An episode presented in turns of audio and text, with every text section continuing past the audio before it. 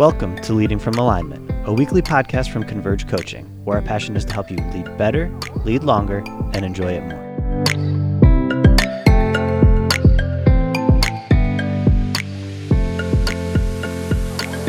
Hello and welcome to another uh, Leading from Alignment podcast. My name is Jim Wiegand here with Coach, all around good guy mentor John Opalewski. John, how are you today? Doing great, Jim. Good to be with you. Good. I, am excited about this one. Uh, this will be number 11 uh, of our podcast, but I think one of these, one of those topics that really is important because if we don't have a good framework for our ministry, for our lives, we, we can have the right answers, but put them in the wrong box and destroy our lives. So tell us a little bit, a little bit about today's uh, podcast. What's our topic we're going to discuss? How to be passionate about your calling without being driven. Right. Now, I don't know anything about being an adrenaline junkie as a pastor. When I was skydiving to work today, I, uh, yeah, it, it, you know, we, we like big days, don't we? We like exciting altar calls. We like, you know, when people say, how did church go today? We're, we're not thinking about did people receive the word. We're thinking about the response. Right. right? We're thinking about the numbers, the attendance, the offering, even, you know, the, yeah. Uh, did, did they hit it out of the park or did they, you know, was it just a single or whatever? So we, we are. We have to admit, I think from step one, before we get started in this teaching today, people that are in senior pastor or pastoral ministry, even just in leadership in general, if we're living for the big deal, yeah, and we're driven to get you know to close that big deal or to get that big altar call, we can we can even kind of compromise some things we we shouldn't be compromising to create those environments to satisfy our insecure souls, right? Right. So, give us a little bit of information here. What what do you mean by when you say uh, being passionate without being driven? So, I'd like to talk a little bit about the difference between uh, passion driving you and adrenaline driving you. Uh, to start out, passion is this intense desire or enthusiasm for something. Adrenaline is a hormone secreted by your adrenal glands, uh, especially in conditions of stress, yeah. that increase the rate of your blood circulation, your breathing, and preparing your your body for fight or flight. Right? right. But overexposure to adrenaline can be addicting. Right. Um, there was this article by the Table Group that came out about 10, 12 years ago. It says it said this. I want to just read it. The quote. It says there is something particularly insidious about adrenaline addiction that makes it hard for many leaders to kick the habit. Wow. You know, makes it sound like nicotine or alcohol right. or heroin. Well, in yeah. a way, it, it is. Yeah. Uh, it, they go on to say, unlike other addicts whose behaviors are socially frowned upon, adrenaline addicts are often praised mm. for their frantic activity, even promoted for it right. during their careers. Um, and and so it, it's so hard to dissect, you know, the difference between am I am I being am I being moved by passion or right. am I being driven by adrenaline? Right. Wow. It's funny because people say, I think I heard Joyce Meyer say years and years ago that one Sunday morning service is the same to our body, soul, and spirit as an eight-hour workday for yeah. a normal person, and that adrenaline rush would explain that, wouldn't it? That it's it's. I, I think every pastor knows the Monday morning hangover, you know, the right. preacher's hangover from a from a great Sunday, but you wake up Monday morning and you're just grateful that a loving God created coffee because yeah. without it, how would you get out of bed? Even you know, you're so drained, and it that would explain physiologically that it wasn't the physical effort expended to talk to people. We can have a two hour conversation and call it relaxing. Yes. But a two hour sermon, you'd be exhausted. Exactly. After that. So uh, tell us about at what point does passion for our work actually devolve or degrade into uh, you know an adrenaline addiction? Like how would we how would we know what cautions, what red flags, what what areas can we detect in ourselves? Okay, here we go. So let me give you some some ideas. Um, if you can't detach yourself from your smartphone and and always check your email late at night, you might be an adrenaline addict.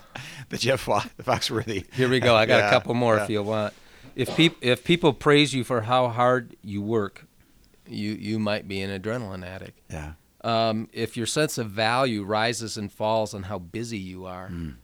you might be an adrenaline addict. Um, if you have no time for a personal life, you mm. might be an adrenaline addict. And wow. so I, I, think just looking at how am I behaving, um, you know, I uh, Jim, you've told me uh, at times that you have a hard time sitting still, you know, and, mm-hmm. and, and, and a lot of leaders tell me the same thing, and I always get a little worried about that, you know. I always wonder what's going on, you know, underneath the, the surface yeah. that is not allowing us to just sit and be still for a bit. Right. Yeah, my teachers wondered that as well in elementary school. They had the same specific questions. They wrote a, a, note to my parents asking me, "What's wrong with your son?" I, you know, I, am getting ready to fly across the Atlantic here next week, and and I, I just pity the people that sit on the right and left because I. I will fidget and you know it just is and I have to get up every hour or two just to walk around and people say what are you doing and my answer is I don't know I just can't sit anymore it's not it's not good for anyone yeah so that that uh, you think some people just have more I don't know if it's nervous energy or ADHD or uh, sure. yeah. Of course. Yeah I do think that's I do think that's true. Uh, some some of us are, are, it's an easy it's easier for us. Our personality I think has a lot to do with it sometimes. Uh, I'm a I'm a five on the enneagram and we haven't talked about the enneagram yeah. at all yeah. on our podcast but uh, we really like downtime. We like solitude. We like being alone and, yeah. and we love quiet. Wow. Uh, not all the time but yeah. we need those moments and, and we are just better fit in our personality to deal with that so if you're a, a different kind of personality type this this stuff that we're talking about today might be problematic. You actually might be mad at us by the time we're done today. I don't know if you'll be happy or not. Well, but I, I, think one of the things that adds value to what we're saying right now is you're not. This is not John's opinion. This is John's experience, having right. counseled and coached hundreds of, of senior leaders, senior pastors. Right. So it's it's it's more than just a personality type. That's it's true.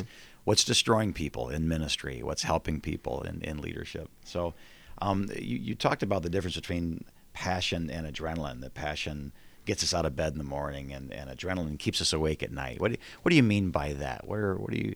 I, I get what you're saying. I actually have specific stories about it. right. What, what does that What does that mean? Well, I think passion energizes us to carry out our assignment. Adrenaline propels us beyond our assignment and into responsibilities that belong to other people.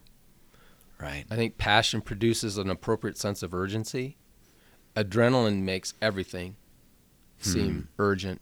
Uh, pa- I look at passion as something that draws us, and adrenaline is something that drives us. Yeah, good. So that's kind of how I would differentiate yeah. those two. It's funny as you're saying that, I'm thinking of seasons in my ministry or ministries on the radio or television, or you know, that where there's always a every every need is a desperate need. Right. Every offering is a, a desperate offering. Every, and I, I wonder if that's you know more than just personality or marketing or you know certainly more than the Holy Spirit. It's it's yeah. people motivated in a certain way, trying to motivate people in a certain way. And it's funny now that I say that, it just sounds so sick, you yeah. know, so perverse because maybe the leader is uh, uh, adrenalized and excited about it. But I, how many people have we met through the years, John, that, that sat in the pew that in the end just kind of felt used, yes. you know, manipulated. Right. They, they, should have felt loved and cared for um, and important, but they they give, they serve, they drop off the face of the earth, and no one even knew their name, or we were using them to build our ministry, right. not using our ministry to build them. Yep. That's a that's a real indictment on this sort of. So this isn't a, minor issue. This isn't like, are you kind of no, sort of? Jim, this, this is a big deal. Yeah, are you hurting people? Right. Are you using people? Are you are you pastoring people? It's. I, I'd rather we ask the question now than the Lord asks us the question at the end of our life. Right. You know, huh? Give us give us some more thoughts on that. What are your so if you suspect you're adrenaline addicted, I've got like four things maybe I'd like to share. Uh, yeah, please fairly do. quick. Uh, I've gone from being a moderator to a patient. I'm laying on the okay. couch now. Get your clipboard. Here we are. Okay, so I'll treat you like that for the rest of this uh, time. Uh, number one, admit you're an addict. Hmm. Uh, hello, I'm Jim, and I'm an, and I'm an adrenaline junkie. yeah.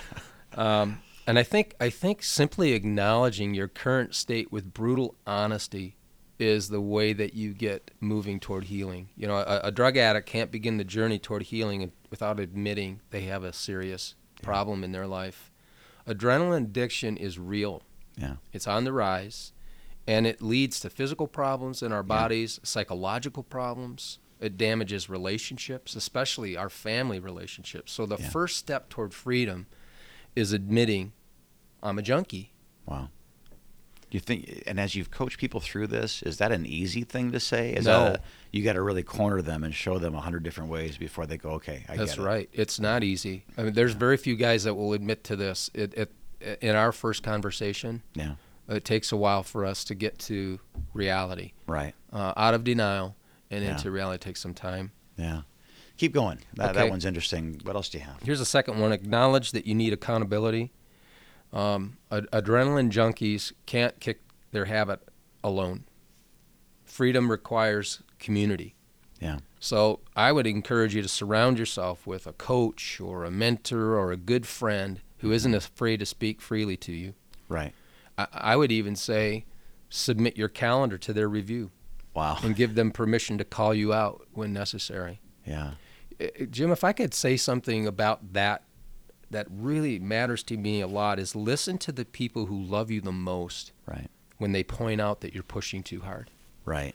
Before I crashed into major depression, I had people in my family who loved me dearly who said, "John, you need to slow down. Yeah. You need to slow down." And I and I would think, "Oh, you know, you don't know what you're talking about." Right. Until I slammed into the wall. It's almost taken as a compliment, isn't it? Like, look how hard I'm working. They, Yeah. I have people that are concerned about me. It actually kind of feels good. They're concerned because I'm working so hard. Yeah. Not realizing that what you're using is is depletable. At It's- some point, you hit zero. it's very twisted if Yeah. you think about that thought for just a minute. So I'm I feel good about myself because people are telling me I work too hard. Yeah.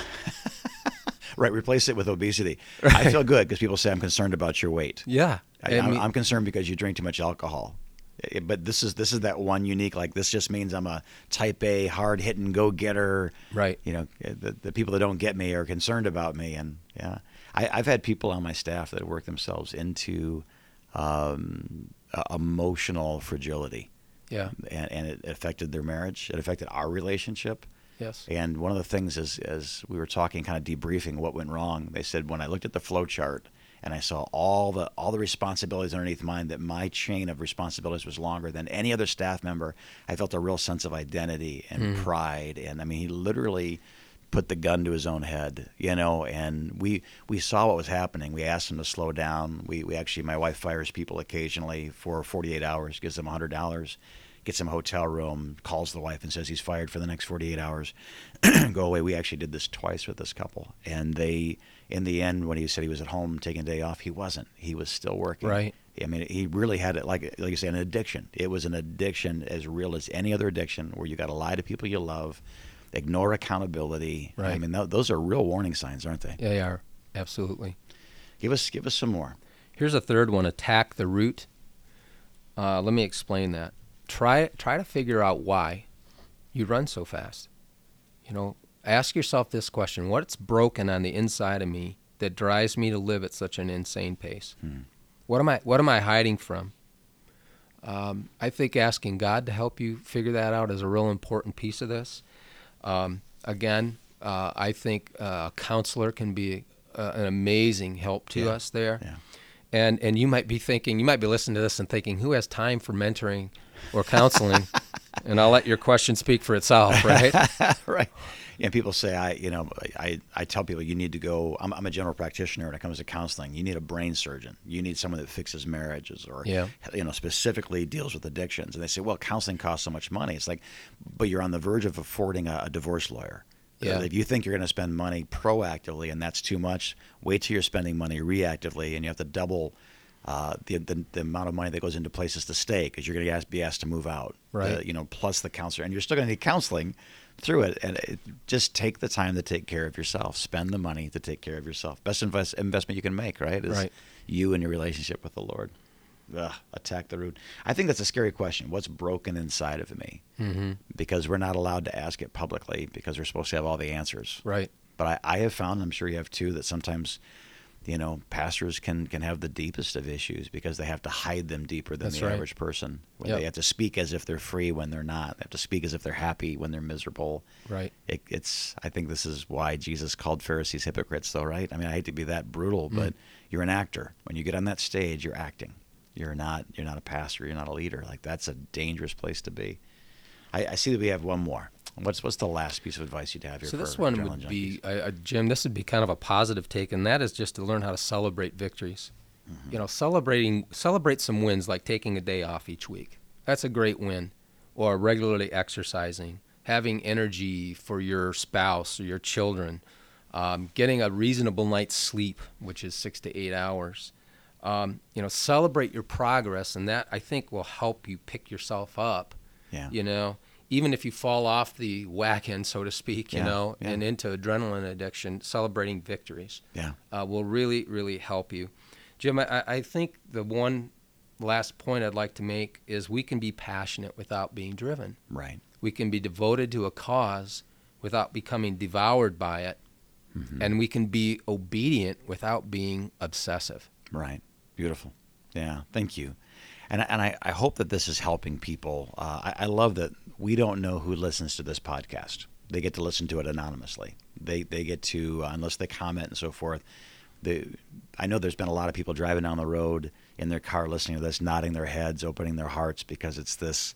There's no accountability here. There's just good truth, and from there, we hope that people will get accountability. Right. They'll get that friendship. They'll be honest.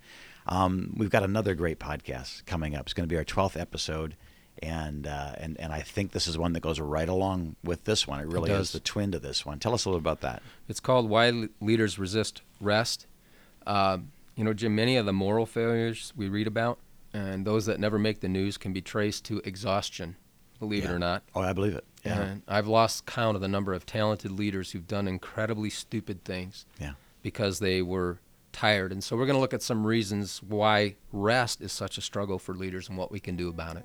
Perfect. Yeah. Thank you, John. As always, thank you for just attacking tough topics that are destroying people and families and even churches, congregations. The last thing we want to do is fail the Lord, fail our families, fail the people that we're called to serve. So your your wisdom, I would say advice, but it's really stronger than that. Your wisdom is invaluable to us. Thank you so much. And as always, if you'd like to continue the conversation, convergecoach.com is waiting for you. As you scroll down on this page, uh, leave a comment, uh, forward it on to a friend, let people know what's out there and available to them. It's free of charge. It's uh, it's a great way to just to kind of open your heart and mind to things that to make you a better leader, so that you can continue to lead from alignment.